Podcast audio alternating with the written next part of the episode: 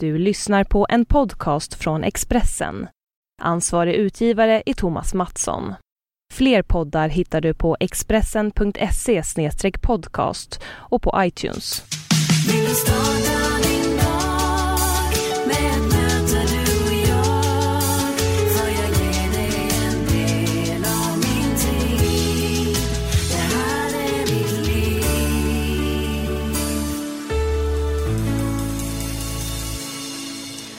Då ska du vara varmt välkommen till ett nytt avsnitt av Livshjulet och det är närmare bestämt avsnitt 143 av den här podden som görs av mig, Anna Hegerstrand.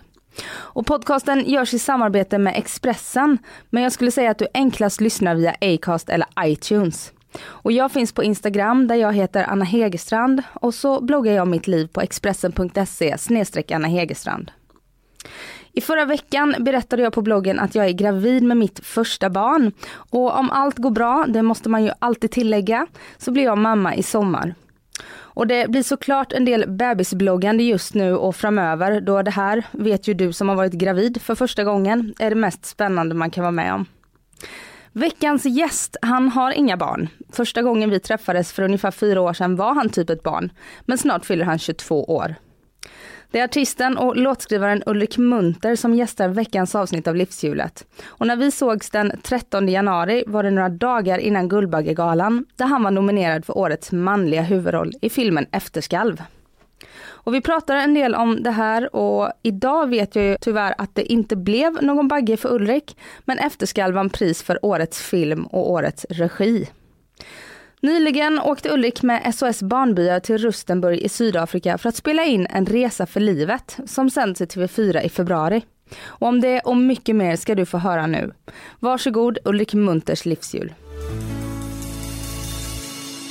Välkommen hit Ulrik. Tack så mycket. Välkommen in i snörusket eller in från snörusket. Ja, det har blivit kallt nu alltså. Mm, men du gillar det sa du? Nej, ja, men jag gillar, det är mycket bättre att det är så här kallt och liksom, då vet man lite mer hur man ska klä sig och det är ändå snö, det är inte så slaskigt och äckligt utan det, är, det blir väldigt fint ändå. Alltså så mjuk stämning i stan och, och jag var precis uppe i Hemavan när det var 37 minus så att jag är kittad liksom. Ja, vad gjorde du där uppe? Ehm, jag hade en spelning och så passade jag på att eh, ta med mig eh, min flickvän också och eh, ja, mitt band då. Så hade vi en, vi var där fyra dagar och åkte lite skidor och sådär. Tyvärr så var det backarna stängda många dagar för att det var så jävla kallt.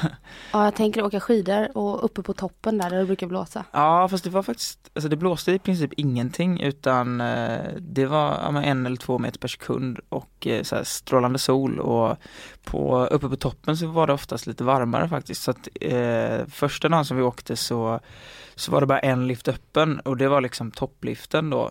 Så då fick vi, eh, drogs vi upp med, med snöskoter så fick man hänga på där bak och sen så fick man åka på den liften liksom.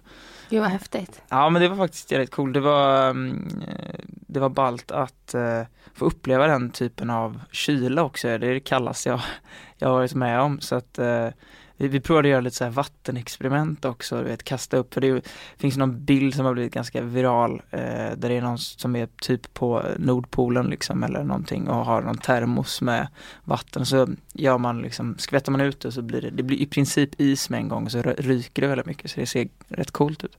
Mm. Jag får lite panik när det är så kallt. Just att dra ner det i lungorna.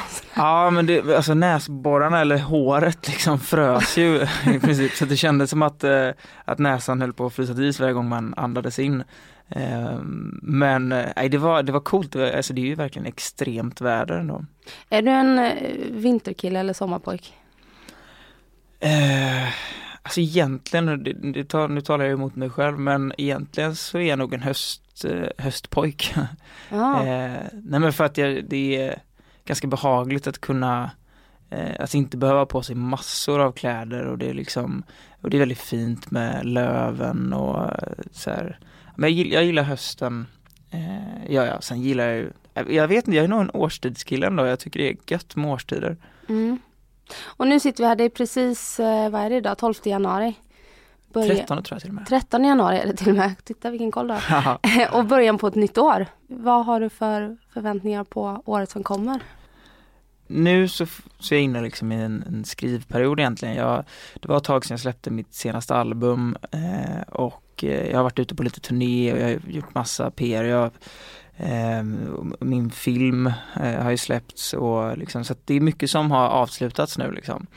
Och ehm, nu så, så ska jag väl skriva nytt och eh, samla ihop alla idéer man har och försöka få dem till någonting konkret. Och sen så hoppas jag ju på att liksom kunna komma vidare i eh, ta nästa steg i, i karriären, vad det nu kan vara, liksom att det spelar för större publik eh, eller få en mer, jag vet inte, det, alltså jag jag är, har varit dålig tror jag hela, hela mitt liv på att sätta upp mål sådär, och slutföra och fullfölja dem och eh, utan jag gör väl lite det som jag tycker, alltså jag, jag kommer på saker som jag tycker kan bli bättre och, eh, och så försöker jag, försöker jag förbättra det jag gör hela tiden men, men jag har nog aldrig direkt haft ett mål så att dit, dit ska jag inom fem år liksom.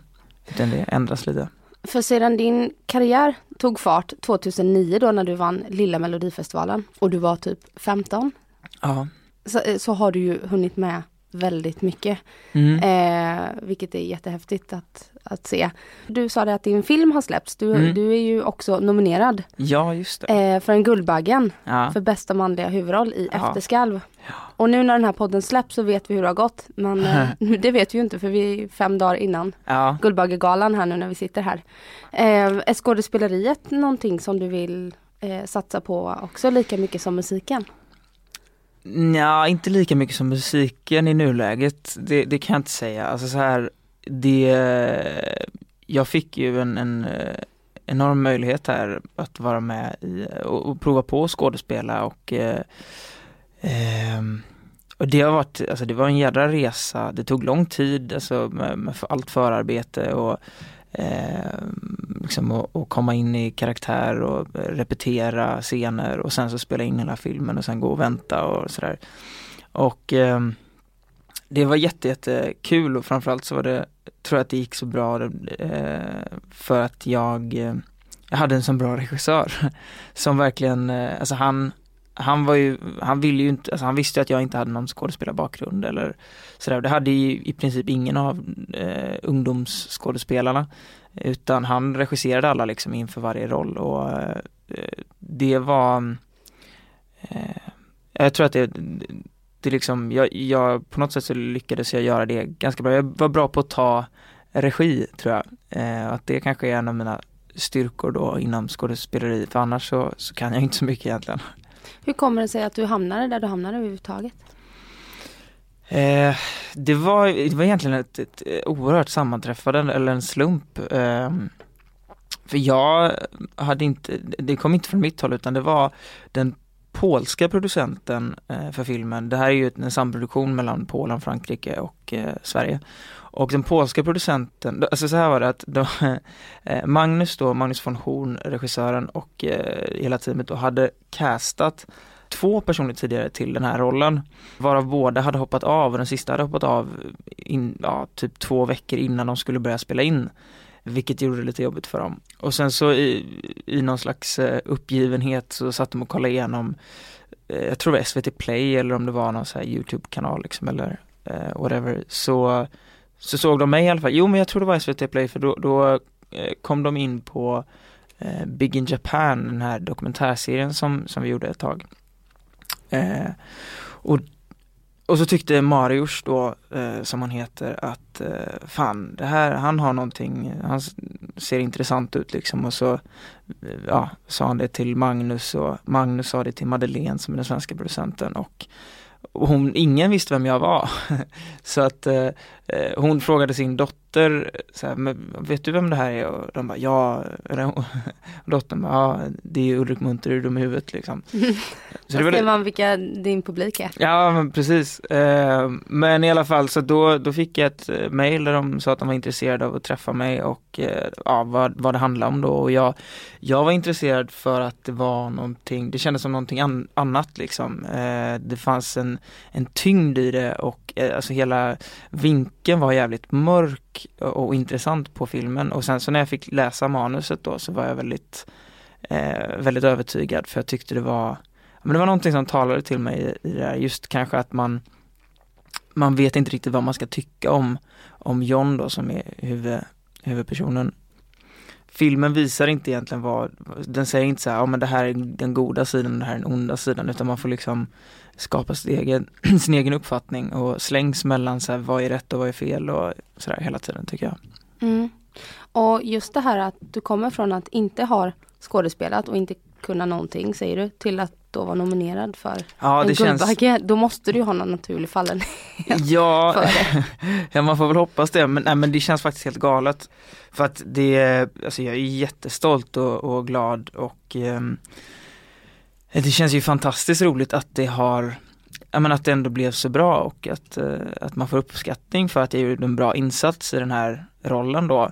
Eh, det känns ju skitkul men det blir också jävligt skevt när man ställer mig emot riktiga skådespelare som, som har liksom ägnat sina liv åt det här och, och liksom gjort flera filmer och eh, flera olika karaktärer liksom. Jag har ju, är ju på en sån oerhört liten jag har ju provat ett litet hörn liksom av alltså en, en roll. Eh, men, men det är klart att det, det är ju det som Guldbaggen går ut på lite grann, att det är liksom en insats som man får eh, pris för och inte egentligen att man är världens bästa skådespelare. Så jag får väl tänka så att det för annars känns det lite konstigt liksom om, eh, alltså överhuvudtaget att vara nominerad. Det finns så många bra skådespelare liksom. Eh, och man vill inte ta, det känns lite konstigt att ta liksom det här priset eller den här nomineringen från någon annan. Men, eh, men det, nej, man får, jag får bara tänka att det är, det är för den här insatsen och att, att det blev väldigt bra.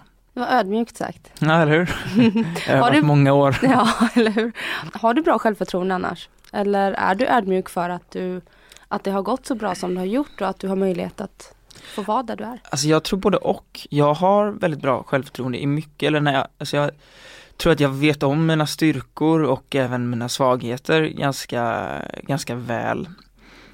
Alltså jag kan verkligen eh, känna att jag är duktig på det jag gör många gånger men jag Alltså lite så här, ju, ju bättre man blir på saker, eh, ju mer man lär sig desto mer vet, förstår man ju vad man inte vet liksom. Eller så här att man, det går ju alltid, det finns, man riktar ju sin eh, blick mot de som är bättre eh, hela tiden och eh, det gör ju att man utvecklas. Om man bara står och kollar ner på de, de som är sämre så, så eh, kommer man ingenstans, då blir man inte bättre. Har du någon sån här person att dit skulle jag vilja nå? Han är duktig. Eh, jo men jag har väl många sådana, alltså det, det beror ju på, alltså han är duktig på, eller hon eh, för den delen, men eh, den personen är duktig på det kanske. Och dit skulle jag, skulle jag vilja komma i mitt typ gitarrspel kanske, alltså så och, och sångmässigt eh, åt ett annat håll och så här, men så här, det, eh, jag försöker ju ta det är ju inte så här eh, en artist i he, alltså att jag vill bli en, hel en artist liksom så. Nej. Utan eh, jag vill ta det bästa från alla och lära, lära mig inspireras av, eh, av de som gör, kan saker bättre än mig. Det kan ju vara inom så här, eh, låtskrivande eller inom musikproduktion eller inom, ja men som sagt sång eller spelande liksom. Och du släppte ju din debutskiva 2011.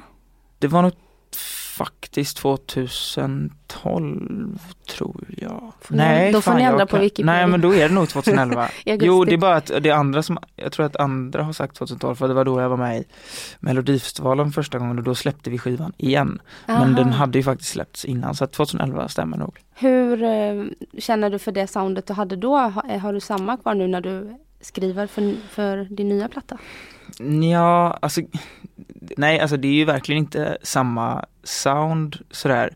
Och det, det är också något som jag funderat mycket på, för jag menar, när jag började också så var jag ju ganska liten och då har man inte utpräglat ett så här, okej okay, exakt hur vill jag låta och så, men man utvecklas ju hela tiden och lite så är det väl även, om, även när man blir äldre och liksom ända tills man dör.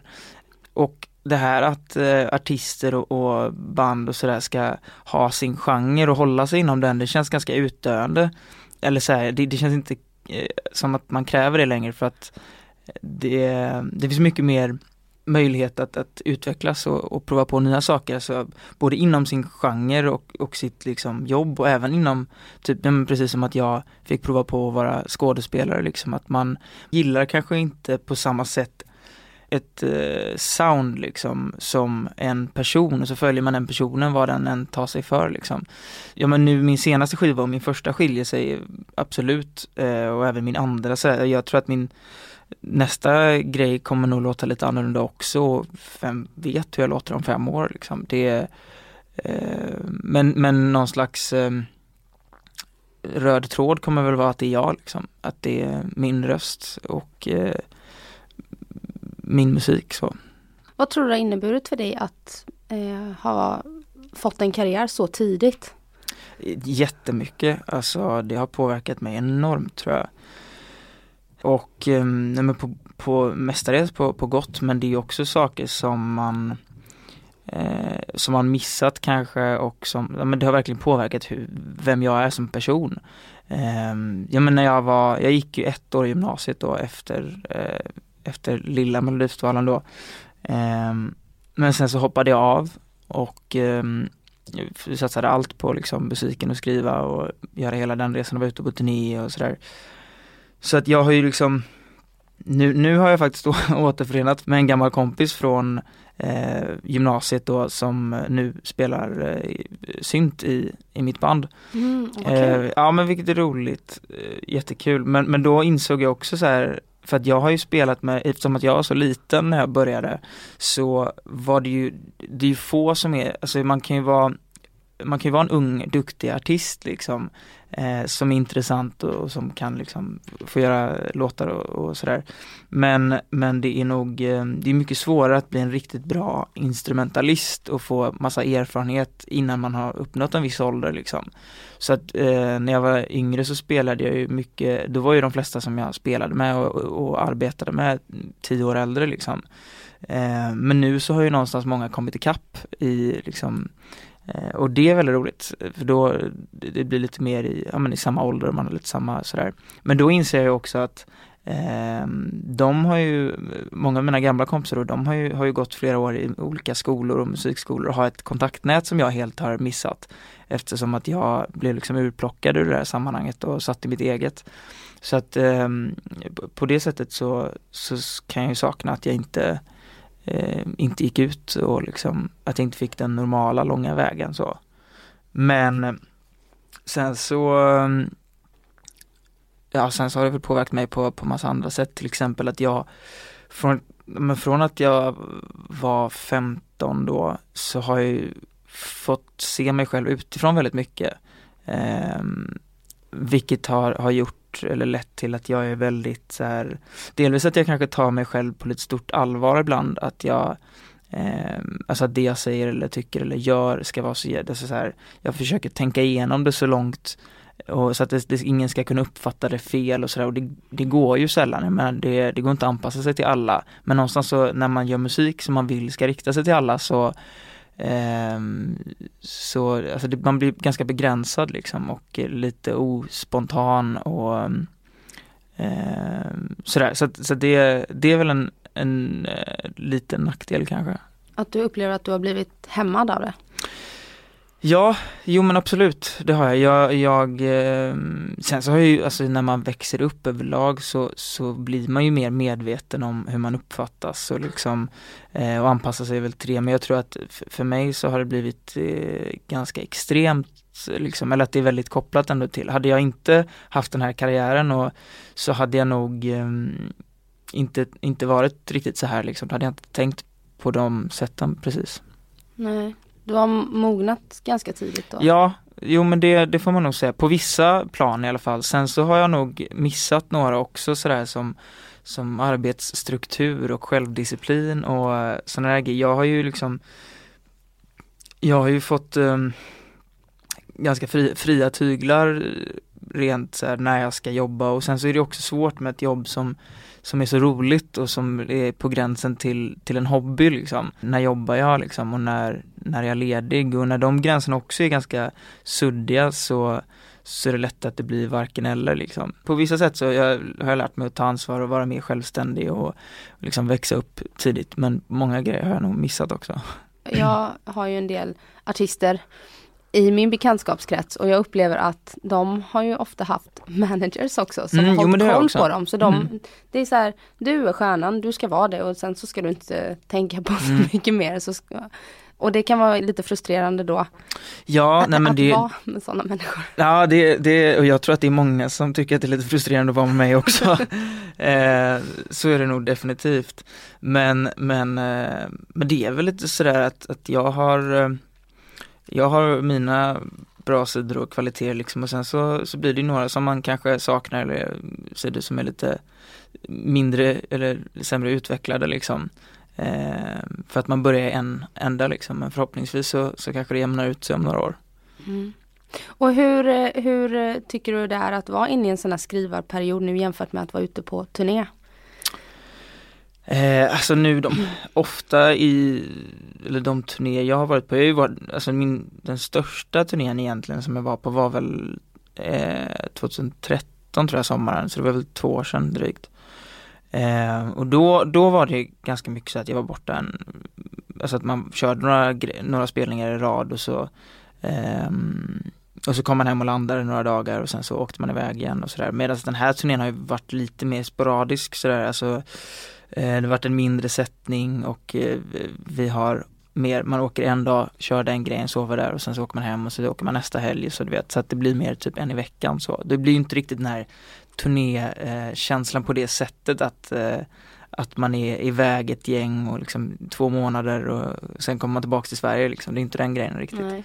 Men ehm, men, det, men det tycker jag, alltså jag tycker verkligen att det, det är kul att vara ute och spela och köra den grejen. Jag tycker överlag att Alltså jag skulle vilja att man kan gå in i de här olika faserna ännu hårdare liksom. Som, det var det jag, en av grejerna som jag älskade med, med att spela in filmen också, att det var verkligen ett projekt så här, då valde Magnus att sätta mig på en, på en bondgård i, i tre eller fyra veckor eh, där jag skulle vara liksom, och bara för att så här, komma bort från från min vardag och komma in i en annan roll och eh, att ja, visa att jag committar mig också till eh, och sen så var det inspelning liksom i sex veckor efter det och eh, ja, men att det verkligen blev så här, nu har jag avsatt den här tiden, jag, jag ska inte göra någonting annat typ, bara känna att så här, det det är bara det här jag gör, man kan foka verkligen. Det tycker jag är, är jätteskönt, jag tror att jag behöver det ganska mycket och när det är lite så här hattigt liksom att ah, jag måste fixa en grej där, då, då har inte jag koll längre liksom. Jag är ju till exempel skitdålig på att och typ svara på mail snabbt liksom. Eh, för att då, då känner jag att ja men då vill jag kunna sätta mig nu, sätter jag mig så gör jag allt liksom och så Mm. svarar jag och så men, men får jag ett mail som bara okej jag behöver svar snart liksom och så har jag egentligen bara det mailet men jag kan ändå inte riktigt fokusera för att jag jag vet inte, jag är dålig. Men eh, vad tycker du om eh, att, att för det är ju en slags frilanstillvaro eller vad man ska säga. Du är Mm. ju inte anställd någonstans. Nej. Tycker du, funkar det bra? Jag tänker med ekonomi och sånt där. Känner du trygghet i det? Eh, alltså jag, nej det är väl inte någon supertrygghet i det. Um, det, det. Alltså egentligen så är det klart att det skulle hellre vara vara anställd på det sättet liksom och veta att så här, ja, för att nu någonstans så um, eh, nej men så har jag ju andra liksom mål och så här, jag har ju, har ju flickvän och så och vi ehm, ja, man försöker planera sin liksom eh, tid tillsammans och ehm, då, då är det gött att, att veta vad man har att röra sig med liksom och kunna planera Mm. lite mer och sådär. Det, det är ju tyvärr ner, vad heter det, nersidan av eh, att vara i den här branschen liksom att, att man måste hela tiden bara hitta på något nytt liksom för att göra sig aktuell och se vad, okej, vad när kommer jag tjäna pengar nästa gång liksom. Mm. Det, det är klart att det, det är lite svårt ibland. Men det är också det som är roligt, alltså så här att man har det som en drivkraft. Eh, och det, det är väl det att jag nu eh, det senaste har ändå jag har klarat mig så här långt liksom men, men nu så är det mycket öppnare liksom vad jag ska göra och hur jag ska låta och vart, alltså när man inte typ gör melodifestivalen så, så är det inte lika självklart längre vad hur det ska se ut liksom och vilken ekonomi kommer det finnas i det och så. Så att eh, det är spännande. För är det så? För du var ju med, var det 2012 och 2013? Mm, precis. Och kom trea i tävlingen båda gångerna. Mm. Mm. Då är det, då vet du liksom när du har gjort mello, då är det turné på sommaren. För att då är man så Ja. aktuell. Jo men så är det väl. Just när det gick så bra också tänker Ja. jag. Jo men absolut och det är ju många artister som, som lever i det där liksom och, och gör det vart fjärde år eller femte eller sådär och så, så har de några somrar där de är aktuella liksom och eh, kör sina hits typ och ehm, det ehm, Jag vet inte, jag kände väl bara att så här, och sen särskilt nu när jag har lite distans från det att det Men det är inte riktigt där jag vill vara liksom. det är inte, Jag är inte den typen av entertainer tror jag och inte Jag vet inte, jag, jag känner inte att jag riktigt platsar där. I Och- Melodifestivalen? Ja, nej men som, som eh, Men som en, en, den typen av artist kanske som, som kör Melodifestivalen fler gånger i alla fall. Mm. Eh, sen, alltså man ska aldrig säga aldrig, jag kan ändra mig men eh, Men nej, jag, jag kände väl i alla fall att jag fick lite nog eh, och ville köra någonting annat och vara mer självständig tror jag. För man blir väldigt mycket, även om man går in med inställningen att så här, men jag gör min grej och sådär, så blir man liksom en del av ett, ett sammanhang och eh, får anpassa sig väldigt mycket till det och man, det är en liten bubbla också så man blir ganska influerad av, av den stämningen och hela så här så att sen när man kommer ur det så, så kan man liksom, och få lite distans till det kan man känna bara oj, oj, oj, vad, vem var jag där egentligen liksom? Men jag menar det har ju, alltså så här, Melodifestivalen för mig har ju varit en, en otrolig så här, genomslags eh, eller vad ska man säga. Eh, så jag är ju väldigt tacksam att jag har gjort det. Och det är de två låtarna som du hade med där, det är det dina mest kända låtar fortfarande skulle du säga? Det beror nog på hur man ser det, alltså mm, det, Jag gillade ju Soldiers väldigt mycket till Mm. Så den lyssnar jag ju fortfarande på, den har i min spellista. ja men den är nog den som har hållit sig längst alltså, Mm. av de två just Melodifestivalen låtar, för det är väl annars det som är risken med sådana låtar att de är väldigt direkta men sen så ur sitt sammanhang så tröttnar man på dem. Mm. Och ehm, då kanske den höll sig, eller den har hållit sig bättre än vad Tell the World I'm Here som är den andra låten eh, har gjort. Men nej, alltså jag kanske Fast, ja, jag vet, det beror nog väldigt mycket på vem man frågar liksom för att det är klart att båda de två låtarna är väl den, de som har nått ut liksom som låtar till en, en den bredaste målgruppen så, eller den bredaste publiken. Men det är ju inte de som streamas mest idag och det är inte heller det är inte de som kanske är mest aktuella liksom så här om, om man nu frågar någon på stan bara så kanske det Ja jag vet inte, det är nog väldigt olika tror jag. Paris Hilton Mm. lyfte dig i sin blogg två gånger. Hur kommer det sig? Jag har ingen aning. Vi kan förklara för lyssnarna, de som inte Mm. vet vem han är. Han är ju så någon jättestor eh, bloggare i Hollywood som bloggar om Ja, och är kompis med alla Hollywoodstjärnor. ja typ. men precis. Jag hade ingen aning vem det var heller. Jag var ju bara 16 typ eller något. Så att jag trodde det var Paris Hilton och jag bara, "Va f- vem, va? Hur fan vet hon? Eller liksom Blev bara, jätteglad. Ja precis, taggad. Nej men eh, jag fattar verkligen ingenting. Eh, men, eh, men det gjorde ju väldigt mycket. Det var väl, det var, vad fasen var det? Var det Born This Way grejen som han Ja, det, Ja, jag det tror var det. två låtar vet jag. Jo men första gången så var det nog, ehm, Boys Don't Cry? nej var det så tidigt? Kanske inte. Jag tror att det var den här Born, jo det var Born This Way för att det var, då, det var en hjälp, en av anledningarna till att den fick så jävla mycket views. Mm. Och han älskar ju Lady Gaga också. ja. Eh, så när jag gjorde den här Youtube eh, lilla covern eh, samma dag som hon släppte Born This Way då så eh, så hittade han den och la ut den på sin, så han hjälpte ju till att dra en jävla massa publik eh, eller tittare då till det klippet så den fick ju så här flera hundratusen på bara några dagar. Men du har aldrig haft kontakt med honom eller? Jag har faktiskt, alltså nej, kontakt, men jag har, eh, jag tror, jo för sen så var det det att han, andra gången var nog Tell the World I'm Here tror jag, eh, när jag skulle vara med i, i Melodifestivalen då, för då hade han ja, fortsatt ha lite koll på mig och så eh, när jag skulle vara med med den så, så tyckte han att den låten var skitbra. Och eh, så jag passade på att, att försöka bjuda in honom till finalen liksom.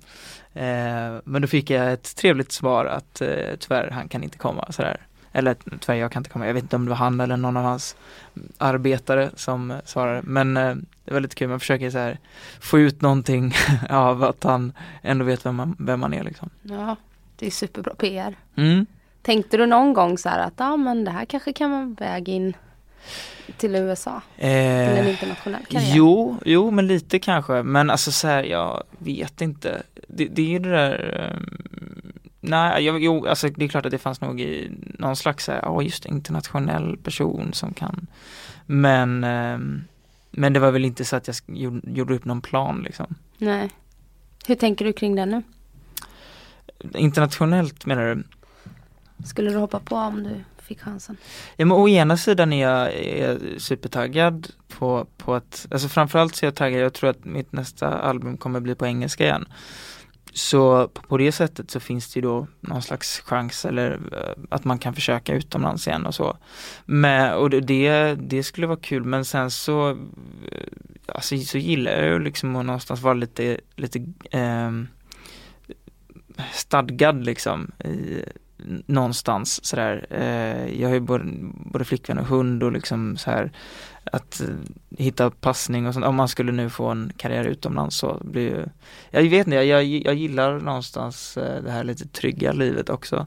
Men det är klart att det skulle vara skitkul om man kunde nå ut och få spridning även utomlands på, på sin musik.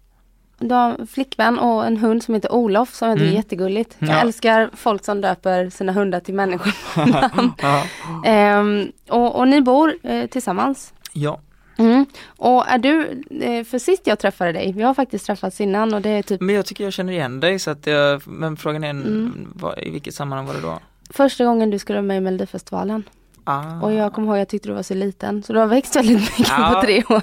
ja. Nej men du var så här, men då var det var verkligen så här, eh, man kände så, ja men det här är så här ny kille, Mm. eh, in i branschen och, och väldigt självsäker kändes du. Mhm. Eh, så det känns som att eh, eh, det är en helt annan kille som sitter här idag. Men jag är mindre självsäker nu menar du? Nej men du känns lite mer ödmjuk idag, Ja, tror jag. Och jag tror att det kommer med, med åren också kanske. ja, ja men säkert. Det var i en dansstudio på Östermalm, Base 23. Ja, just det. Och då vet jag att vi pratade om det här, eh, för jag gjorde för en, för en tjejtidning då, gjorde jag en intervju med dig och vi pratade om det här, ja men hur tänker du kring flickvän och sådär och då sa du att nej nu är det karriären som gäller, det Ja. är liksom fokus på mig och jag kommer inte ha tid med det. Ja, Sen fick du in det ändå.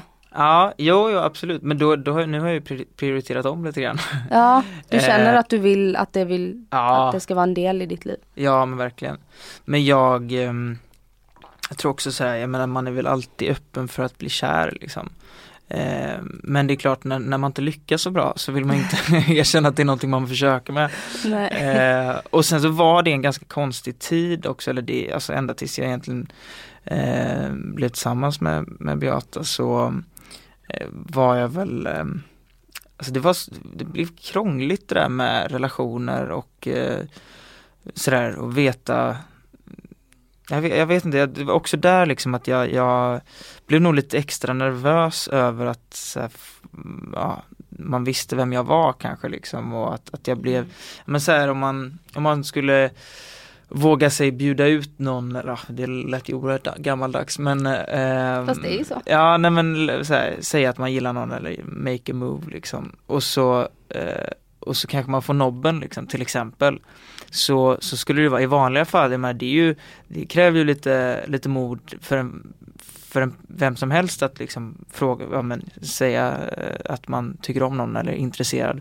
Eh, och sen få risken att bli nobbad liksom. Men för mig då så, så kände jag att då, det är inte bara det utan då är det också att att det, det, jag är inte vem som helst i det utan jag kommer ju bli ett samtalsämne liksom Mm. antagligen att så här, ja vad fan vet och du vet om man gör någonting lökigt eller konstigt eller så här, försäger sig eller så, här, så, så blir det glöms inte av liksom på samma sätt som om man inte hade varit offentlig person så, eh, så det har nog hållit mig tillbaks lite grann Mm. i, i allt möjligt men, men framförallt i relationer och sådär. Det var inte egentligen förrän eh, Förrän jag började gå ut lite mer och man fick dricka alkohol och så som, som det började hända lite saker i alla fall. Eh, och sen så um, Sen så träffade jag då Beata, hon var en gemensam kompis liksom till, eh, till min, eller ja, till vår vän Hugo och bodde faktiskt hos, vad ska man säga, ja men eh, hon bodde egentligen hos mig kan man säga. Eh, för att jag hyrde ut min lägenhet i Göteborg till min vän Hugo och hon flyttade in där. Jaha, Så att eh, vi träffades hemma hos mig. eh, i Göteborg? i där. Göteborg. och eh, ja, men fick upp ögonen för varandra och sen så tog det inte så lång tid utan då, vi hängde liksom typ varje dag efter det. Eh, och sen så flyttade hon in hos mig i Stockholm. Så hon har bott hos dig på två ställen. Mm, precis. Mm. Är hon också från Göteborg då? Hon är också från Göteborg. Trivs ni i Stockholm eller känner ni att dra, Göteborg drar? Ja men Göteborg drar faktiskt lite grann. Alltså, vi har, har varit lite inne nu på att eh, flytta tillbaks faktiskt. Mm. Eh, så att eh, det är inget, det är inget som är helt bestämt. Men, men troligtvis så blir det så. För både, vi båda har ju liksom rötterna där och eh, känner att alltså, nu Ja men nu behöver jag inte på samma sätt vara i Stockholm liksom. Eh, för jag har inte riktigt samma position eller, eller liksom är inte på samma ställe i karriären längre. Så jag känner att jag kan vara lite mer kanske förhoppningsvis sparsam med min tid och lite mer effektiv liksom. Och jag tror nästan att, att det kan, skulle kunna bli bra också att eh, just för att hitta struktur i saker. Eh, att någonstans har jag alltid tänkt att jag, jag ska ha så många möjligheter som möjligt. Och okej, men i, i karriären då så när det gäller vart man ska bo så är det, ja men just nu så är det Stockholm som jag har så många möjligheter som möjligt att Mm. kunna göra vad som helst. Någon kan ringa mig och jag kan komma dit med en gång typ. Men, men det är också en ganska, ganska stor press att känna att man har massa möjligheter och så gör man ändå inget av dem. Så känner man bara så här ångest över att man inte får något gjort typ.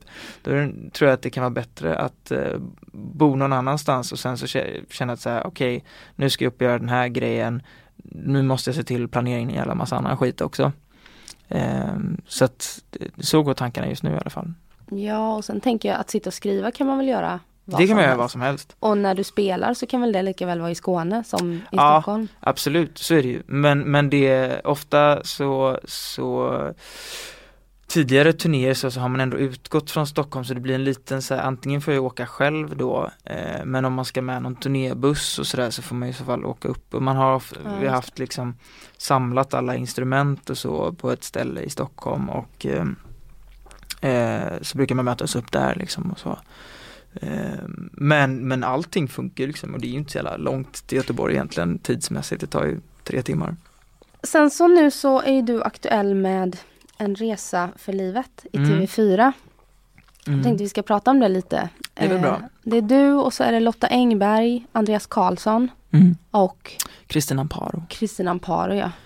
Med den magiska rösten. Mm. Um, berätt, kan inte du berätta lite om, om den resan? Jag såg på din Instagram Mm. att du var väldigt tacksam för att du fick åka ner och, Ja, verkligen. och vara med barnen där nere. Eh, nej men det var, alltså jag kan börja när jag, när jag eh, fick höra om det liksom, eller när jag blev typ erbjuden att så här, vi är intresserade av att du ska hänga med. Så kände jag så här att ehm, det är ju såklart oerhört fett liksom att få en möjlighet att, att få en helt annan inblick i hur världen ser ut och eh, få göra en sån resa, det är ju liksom att, att få träffa dem, för den ingången liksom, jag menar man kan ju åka till vilket land som helst själv men, men att liksom eh, få eh, prata med rätt personer och eh, men se det från från den sidan som, som vi fick nu, det är nog väldigt få förunnat. Eh, så att då, det gjorde ju att jag var jätteintresserad men sen så kände jag också, alltså jag har ju sett, man har ju sett en del sådana här liksom välgörenhetsprogram eh, och typ liksom du vet artister ska hit, åka dit och hit och Mm. dit och så här, och jag kan känna, det kan kännas lite så här ah, vad, vad fan ska jag göra där? Jag kan inte göra någonting där liksom. Och det blev också väldigt roligt när vi väl kom dit att här, då hade ju eh, alla, mm, alltså hela teamet typ hypat oss jävligt mycket som artister vilket blev så absurt liksom för att de har egentligen ingen aning om, alltså det är så här ehm, vad, det kändes som att man, man hade förväntningar på sig att vara helt fantastisk liksom och så Mm. kommer man dit och bara, det är bara lilla jag liksom, hallå. men, eh, nej men så att jag var lite delad men sen så till slut så, så kände jag att, nej fan det här, det är liksom en möjlighet som, som eh, kanske aldrig kommer igen.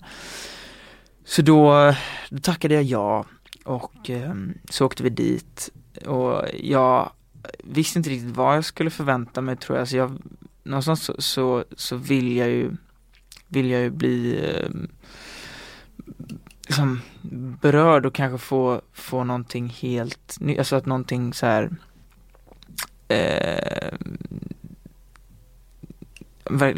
vad ska man säga att något händer inom mig, Nej, men, eh, få en helt ny insikt liksom. Mm. Och lite så var det väl fast kanske inte inte, inte alltså så här, ja men vissa grejer, eller det var ju en, en fantastisk upplevelse och jag, jag får väl inte och ska väl inte ge iväg liksom vad som händer i programmet riktigt.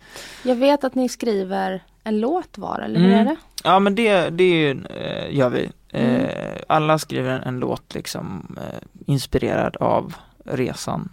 Som sen kommer ges ut och pengarna går Precis, precis. Bra att du säger det i alla fall. Det är så jag fattar. Ja, nej, men precis. Det är en, en, stor del av det liksom och just varför det är artister som åker ner och sådär. Mm. Och sen så för att vi såklart eh, drar lite tittare till programmet liksom så att andra kan komma på att shit, vi ska ju också skänka pengar. Så det är väl de, de anledningarna. Men och det var också därför som jag tyckte det var så kul just för att jag fick ett, en unik möjlighet att skriva en, en viktig låt liksom, eller en låt med ett, rik- ett, ett, eh, väldigt så här, eh, med speciellt tema då liksom, alltså så här välgörenhetstänk och göra den ja, på riktigt. Och, och jag hade ingenting att eh, men det enda målet liksom var att på något sätt beröra lyssnaren och, och eh, få den att känna någonting och liksom eh, och det var, och plus att då det här är ju liksom, det är ju ingen annan som, det är ju bara välgörenhet det här. Alltså, alltså allting, eh, alla intäkter går ju till, till SOS Barnbyar och eh, vilket gör att så här, typ mitt skivbolag som jag annars ligger, alltså det är ofta väldigt många kock eller så här, inte kockar men det är många som ska så här, säga så här, ja ah, men det här är bra, kan du inte göra lite mer så här liksom, och så ska in och tycka Mm. saker om det man skriver. Eh, och det ska anpassas för en viss marknad och hur ska man få ut det och hur ska man marknadsföra bla bla bla. Hur ska vi Här- kunna suga ut hur mycket pengar som Ja möjligt? men, ja men lite så också liksom, eller hur får man ut så mycket och det här blev liksom så himla fristående. Ehm, Vilket var så skönt. Så att, så att jag behövde, jag hade liksom ingenting annat att förhålla mig till. Eh, och jag hade egentligen inte lovat någonting heller mer än att jag kommer skriva en låt. Så att jag fick skriva den där låten liksom tills jag var Tills jag var nöjd. Och sen så var det bara, här har ni, så. Mm. Eh, Och det var jävligt, eh, jävligt kul. Så det Jag passade på att att ta ut svängarna lite grann också. Försökte i alla fall. Men sen så i slutändan så, så ah, jag vet inte, man får väl döma själv sen. Men eh, Men det var i alla fall en, också en stor anledning till varför jag tyckte att det var Jo för då får man liksom hela det här Med det sammanhanget liksom. Som jag Om jag skulle skriva en sån låt och inte ha det sammanhanget Så blir det lite platt liksom. Mm. Ehm, för att säga, men då kan jag ju skriva om vad som helst och, eller typ att ja, skriva att det är synd om, om barnen i Sydafrika liksom och sitta hemma och tjäna pengar på det blir ju ganska oetiskt liksom. Ehm, så att eh, det- det var väldigt kul och just att få hela det här programmet då runt låten och eh, sen så, så spelar vi ju in en typ av eh, vad ska man säga, det, låtarna avslöjas, jag vet inte vilket program som min låt kommer avslöjas liksom, men då tror jag att det blir lite så här att, att det går ihop på något sätt med, med något slags liveframträdande. Och sen så kommer det bli eh, den riktiga låten då. Alltså det blir, jag tror att det kan bli väldigt starkt liksom att det blir som en musikvideo fast någonting mycket större liksom för hela samhället. Att man redan är, man har en känsla och man ser bilder och sen så får man musiken till. Så att det, det, det är ganska tacksam, eh, tacksam miljö liksom för att ehm, för den här låten tror jag. Och när det här programmet sänds ser jag nu så är det på måndag som det är premiär för En resa för livet i TV4. Och du sa det att du ville ha med dig en insikt liksom Ja, nej, men- därifrån. ja, men Vad fick här- du med dig? Ja, jag fick väl med mig ehm, Alltså så här, det är klart att jag, jag lärde mig ju eh, väldigt mycket men med, alltså att man fick komma så nära någonting som vanligtvis är så långt bort. Mm. Eh, en värld och en verklighet som, som eh, är ganska lätt att blunda för eh, när man liksom är så långt bort ifrån det. Men här är ju bara att stänga av tvn liksom i princip. Eh, men det är klart att det finns ju massa medier som, som tar upp sådana här grejer men men man sitter ändå väldigt, väldigt så här, eh, segregerad från, från det. Mm. Medans, jag menar just i Sydafrika är också så här sjukt liksom för att där är det ju, det är ju sån eh, det är ju verkligen sån, eh, eller där är ju verkligen segregering liksom att så här, de rika är de bor tio minuter därifrån liksom, ta en gata åt ett annat håll så är det så total fattigdom liksom. Ehm, och de lyckas på något sätt ändå så här, tycka att det är okej att de ska ha det så bra medan folk dör liksom på andra sidan. Men vi är ändå ganska långt bort från, från, från den typen av grejer så det är ju ännu lättare, eller för oss är det verkligen så här, ja det är lätt att glömma av. Mm. Ehm, men, men nej men alltså det var, det var fantastiskt och det var jävligt eh, tungt många gånger också men framför allt så var det lite så här, men eh, overkligt liksom. Eh, vi eh, vi, eh, det var, ja som sagt jag får väl inte avslöja liksom för mycket från programmet, det kommer man ju se där. Men det var eh, Jag lärde mig mycket om mig själv också, hur jag funkar liksom, eller hur jag reagerar på, på, um, på saker, typ som men när jag ser någonting som är riktigt jävla liksom mörkt eh, och ledsamt så jag tror inte jag, alltså jag tror jag fällde en, en eller två tårar liksom under resan. Eh, men utan jag, när det är jobbigt liksom så, så, så stelnar jag till snarare. Jag är så här, jag vet inte vad jag ska göra så att jag blir helt stel och bara hur, hur liksom, det finns inget sätt jag, det finns ingenting jag kan säga här, det finns inget jag kan göra som, som liksom gör att det här blir okej. Så därför så blir man bara, för annars är jag ofta den som liksom försöker hitta ett så här, Ja men om inte, och typ om jag skulle börjat gråta i vissa sammanhang så hade det hade inte hjälpt någonting liksom. Det hade inte, jag menar, jag, och, och så är man någonstans medveten om att det här är inte ett fall liksom. Det här är, så här ser det ut på massa ställen. Det finns en jävla massa orättvisor och sorg och liksom i världen som man, eh, men, men det blir ju tyvärr inte bättre av att, av att jag ta, känner in alltihop och bara blir så himla berörd av det på det sättet så att någonstans så, så är det väl någon slags skyddsnät man har Mm. att inte riktigt, särskilt när man vet att man ska hem också sen inom några dagar liksom det är bara det här mötet och sen drar vi. Så, så um, och det var, det var väl någonstans, alltså någonstans hade jag velat bryta ihop liksom.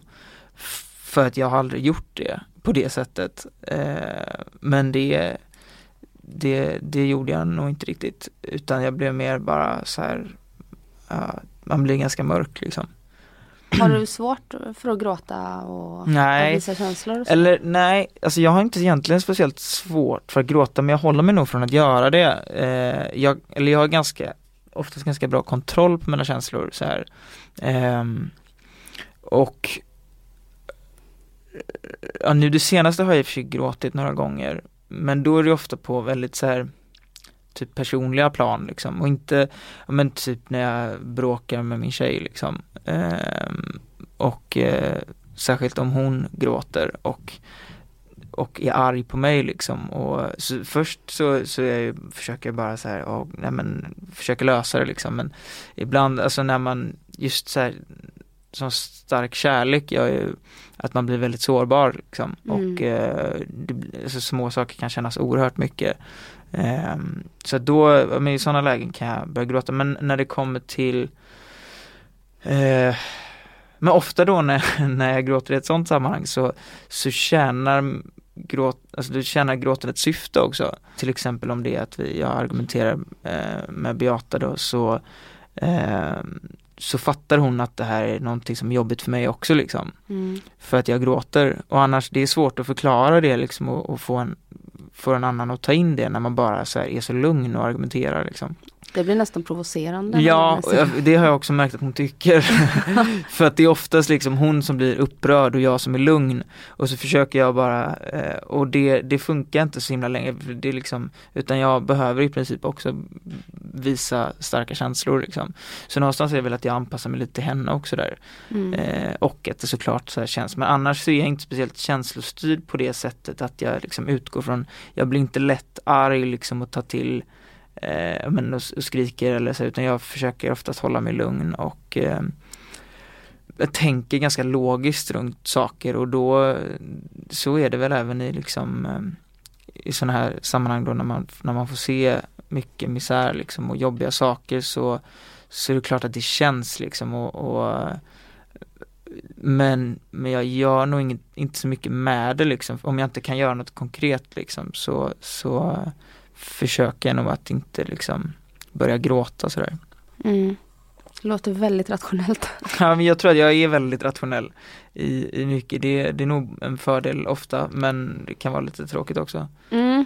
En fördom om musiker är att ni är väldigt känslostyrda annars Mm. och skapar i mörker. Jag sådär. vet och det, det är nog många som är det.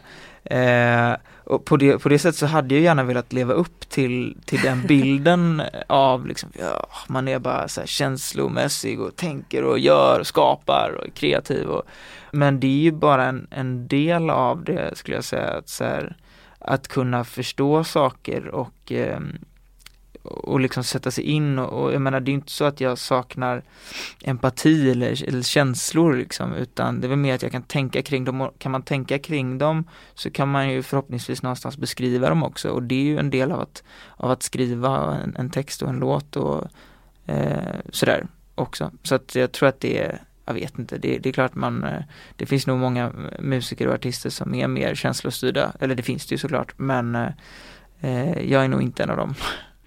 Och det är ju ett bevis att man inte behöver vara det för att göra bra musik. Precis.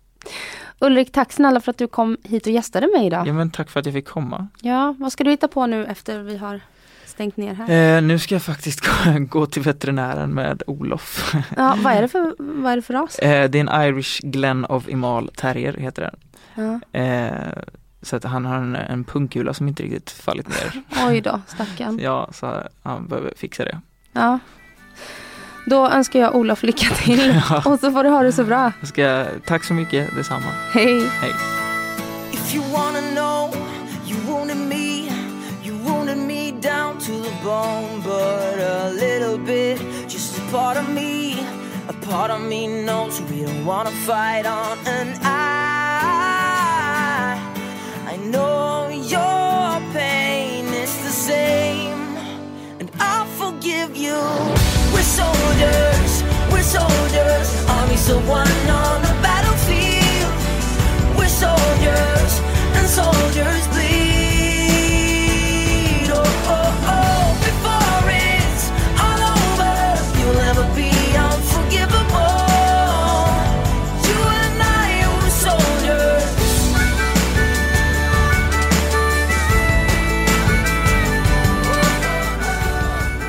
Du har lyssnat på en podcast från Expressen. Ansvarig utgivare är Thomas Mattsson. Fler poddar hittar du på expressen.se podcast och på iTunes.